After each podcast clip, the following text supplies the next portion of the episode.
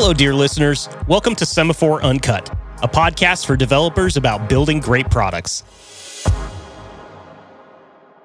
Today, I'm excited to welcome Vaughn Vernon. Vaughn, thank you so much for joining us. Thank you so much, Darko, for inviting me, and it's good to be with you.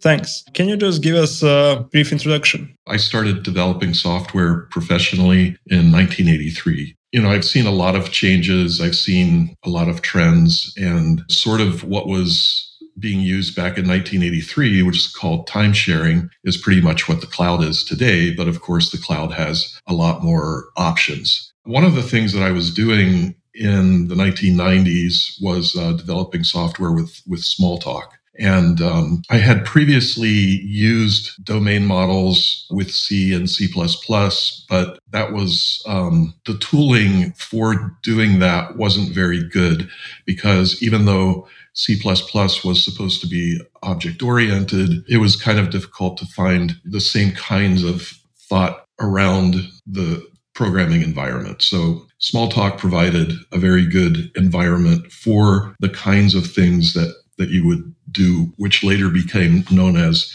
domain driven design. And that is, for one, just using a model, a software model. So designing and developing a software model. And of course, Smalltalk was based on either model view controller or what was then called view model, which was you actually cut out the controller became part of the UI actually. So this led me to a lot of thinking around domain models and it, it basically changed the way that I wrote software from then forward, right? I always wanted to think now about sending a message to an object rather than invoking a function or calling a function and things like that. So I just started thinking that way a lot. And a lot of the concepts that we were using in Smalltalk led to my sort of affinity for what became domain driven design. We were using several of the patterns in domain driven design before that existed. From there, I was introduced to domain driven design and I recognized this sort of similarity that I saw from Smalltalk and then continued with. And it just seemed sort of like this natural way to go. And it was amazing to me that there were people somewhere that thought the way I did because I, you know, I would constantly sort of run into to a lot of resistance to this way of thinking because it wasn't being taught anywhere. Thanks for getting that introduction and that overview. Since you are the, one of the best people to talk a bit about the history of domain driven design and how it gained traction I mean, my career started somewhat early 2000s, so that's where, where history begins for me. But if you could give your overview of how it gained traction, where is it today, and what would you like to see? Probably Eric Evans' book is what I consider, you know, yes, there it is. I, I consider it a classic. I consider it a masterpiece, but a lot of developers just their eyes glaze over when they try to read it it just, I didn't always know exactly what Eric was trying to say in some places or was saying, and I was trying to understand. But for the most part, I followed it. Jimmy Nilsson then had a book that was centered around sort of domain modeling that attracted a lot of .NET developers because he's a his book was using .NET, uh, C Sharp. And there was also sort of right around that same time that his book was released, this alt.NET. And this was basically kick out as much of the, the Microsoft tools as you possibly can, except for the language and a few things, right? And then try to bring open source in. And, you know, so it was sort of this different way of thinking. And I think Jimmy's book sort of led to more interest on the .NET side but there still wasn't much interest in the Java side of the world. I knew a few things that those who were trying to use DDD were stumbling over. And so I basically focused on wanting to teach those things in a book, and it worked out. You asked another question. What was maybe based of your experience working with you know young people today? Where is domain-driven design in the you know general computer science curriculums? And it's basically zero. Even in a university here near my home, right? Their CS curriculum is C++. I don't think I would be teaching people how to use C++ right now. I would be teaching them how to use Java and C sharp at, at and that's sort of like the low bar in my opinion, right? That's the low bar. Then why not some functional programming languages or, or something like that? Now, I think maybe you have to go to Oxford or some other university to get into that, where those professors who invented Haskell, for example, are, and then you can get into that. But that, yeah, we're just really not very advanced in university level software development topics. So computer science, I don't know. I just I'm not sure that computer science is really computer science anymore. Well, universities are very, you know, slow-moving institutions to say with adopting the rate of change and everything. Um, I think that they're having hard time following because the, the rate of change is on one hand relatively fast. I don't know TypeScript, which didn't existed until a couple of years ago. I'm now every second person I meet is you know professionally developing TypeScript, and that seems to be kind of uh, the norm today. So from that perspective, I can you know I have empathy for the universities and their curriculums. On the other hand, there are timeless topics and practices such as, you know, domain-driven design or generally, you know, test-driven development, those kind of practices that matter day to day, which I could be incorporated and it's not uh, not a rocket science on one side. I actually I misspoke when I said zero because there actually are a few schools that I am aware of. The uh, one of the German applied sciences universities I think it's near Dresden. And then there's another one in uh, Switzerland. There are probably more, but it's far from, I don't want to say mainstream, but yeah. Yeah, it, it's true. I wish, though, that people would see those examples. In fact, on our site, kalele.io, K A L E L E.io, I have a blog posts from, I think it's at least one of Frank Grimm's students who had just uh, graduated and he was already using DDD not only from school, but his internship after school and during school. He was using DDD on projects at advanced R&D companies. So, and he's written about that. Um, one of them was automating the grocery shopping experience, not just at the cash register, but literally, you know, as you put things in your cart at the grocery store, actually and he couldn't even reveal some details because it's you know trade secret so that's very good for one college student or a few of them to go out into industry and be prepared for that and be able to actually lead i'm sure you helped a lot of individuals and teams and companies you know get better with DDD and the software developers. Can you maybe speak a bit on that topic? So let's say we are, you know, 200 engineering, 200 engineers company and uh, we reach out to you well, first of all, if they want training, there's no way I can train 200 people all at the same time. We kind of limit our workshop to 25 or so. And that can even be a lot of people depending on the growth that's needed. And sometimes what you run into is, you know, a very senior person and the other side of the spectrum, a very junior person, and trying to cover that range in a workshop can be very challenging. Developers, when they learn about DDD, are generally very interested in it. They are attracted to the ideas. Still, the challenge is developers working closely with the business. It's just convincing people that this is really the way that you have to develop software. And Mel Conway said this back in 1967, right? Conway's law that communication will reflect how your the communication structure and the quality of communication will be reflected in your system design. DDD is built around communication, right? The ubiquitous language is there because of communication. Uh, so we are reflecting our team's communication and our innovative thoughts into software as a language. Microservices architecture is all the rage these days. But do you know what it really means and how to implement it to empower your teams to make the best decision for the problem at hand? On the Semaphore blog, you can learn about microservices and how to take advantage of features like test reports, monorepo, and Docker support to build, test, and deploy your microservice application at scale. Head over to semaphoreci.com slash blog for more information. And happy reading! There are a lot of teams that are embracing due to some motivations and, you know, uh, for good or wrong reasons microservices overall. What are your experiences here? You know if you take you know domain driven design and as you said you don't want to call a function you want to send a message. Went to microservices more messages being sent. And we map that also to the communication overall between teams individual and, and microservices how that all fits together based on your past experience in the industry.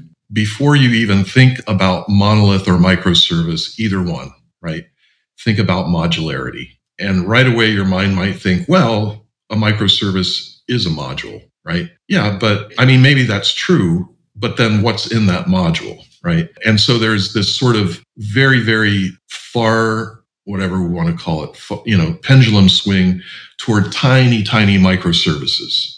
And every module is like one entity or one process step that's going to, to do something and then pass along a message, an event, let's say, versus the monolith where nobody can even see which objects are related to each other because there are no modules there, or the modules are not very valuable there, right? They're not really a guideline for anything. And what happens is, uh, regardless of the modules, they're probably misnamed and, and not consistent that there's still this object tangle, right? Everything depends on everything else. Not obviously not everything, but that's what it looks like. So this is where the big ball of mud comes in. So monolith is not a bad word and it's not a bad idea. It's when that thing happens, the big ball of mud happens, right? Where there is broken communication, all this communication for different parts of the business go into this one area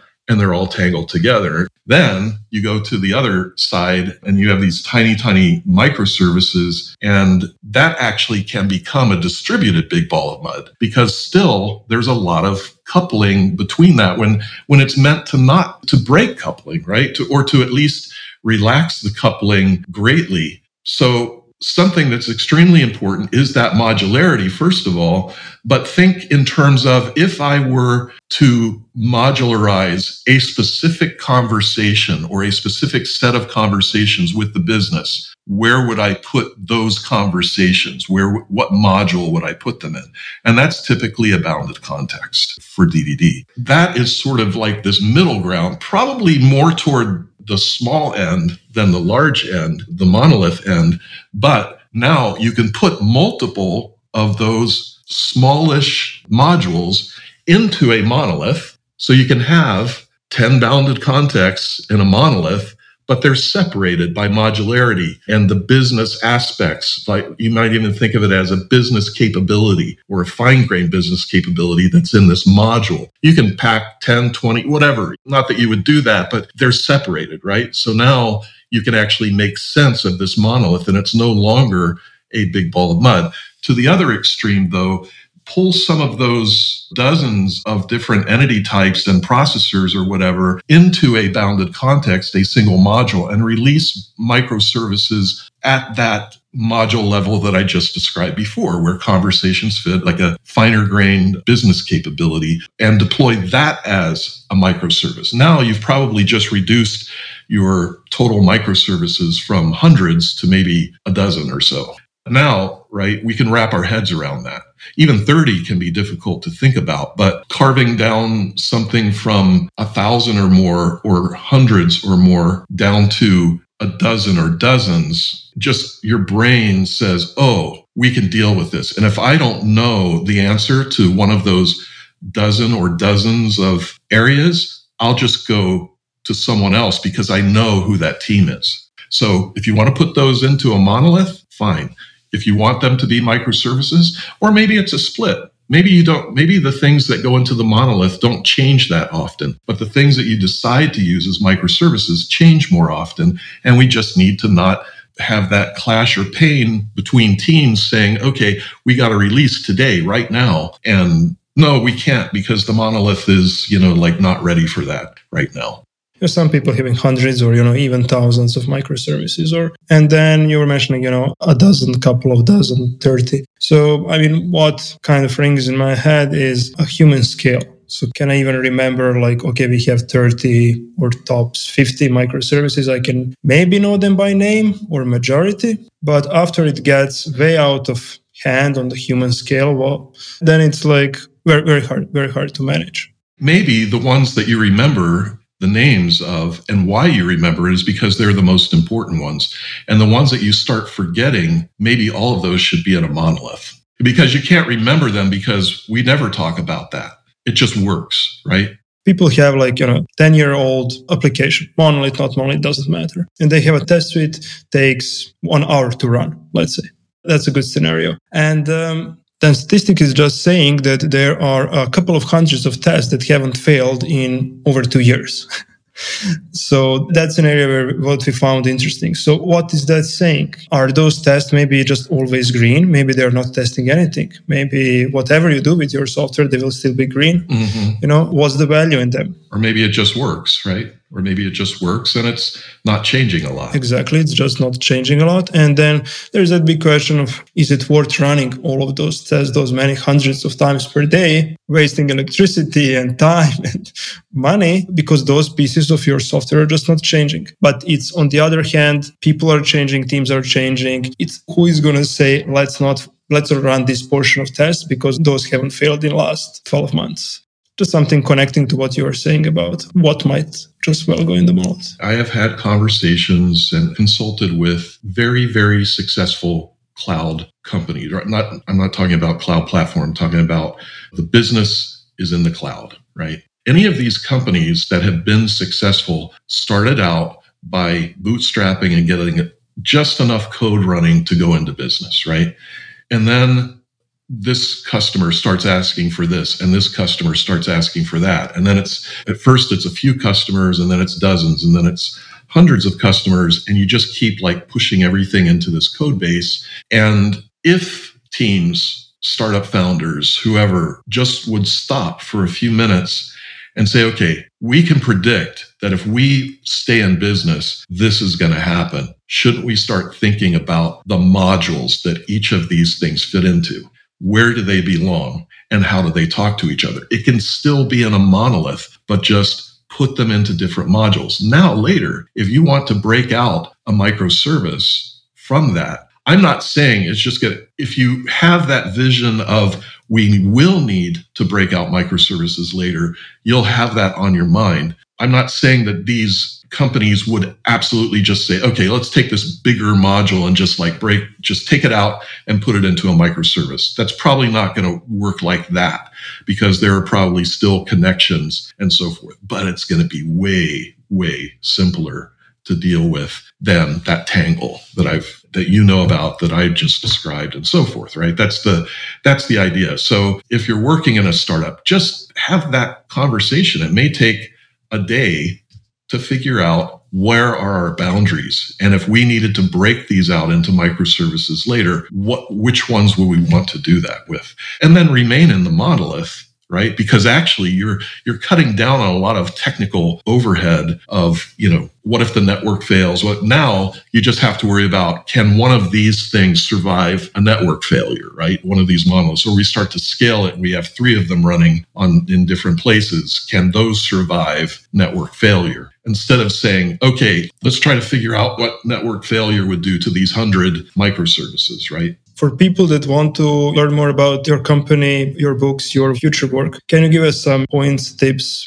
Yeah, sure. So my our boutique uh, services and product product development company is called Kalele, and we have a .io top level domain for that. And so you'll find a lot of my work there. My workshops. I'll be teaching a workshop early December on the implementing domain driven design workshop, which is our sort of flagship workshop that I've taught thousands of developers, and that's a virtual workshop, so everybody can jump in there pretty easily. You'll find my books on uh, informit.com, informit, if you will, .com, and Amazon and any other online booksellers. Typically, people run to Amazon. And uh, yeah, so you could search for my name or search for strategic monoliths and microservices. And we have a product called Domo. It's currently at Domo Robo to so domo roboto right it's like this japanese um, play on words but uh, we're calling the product domo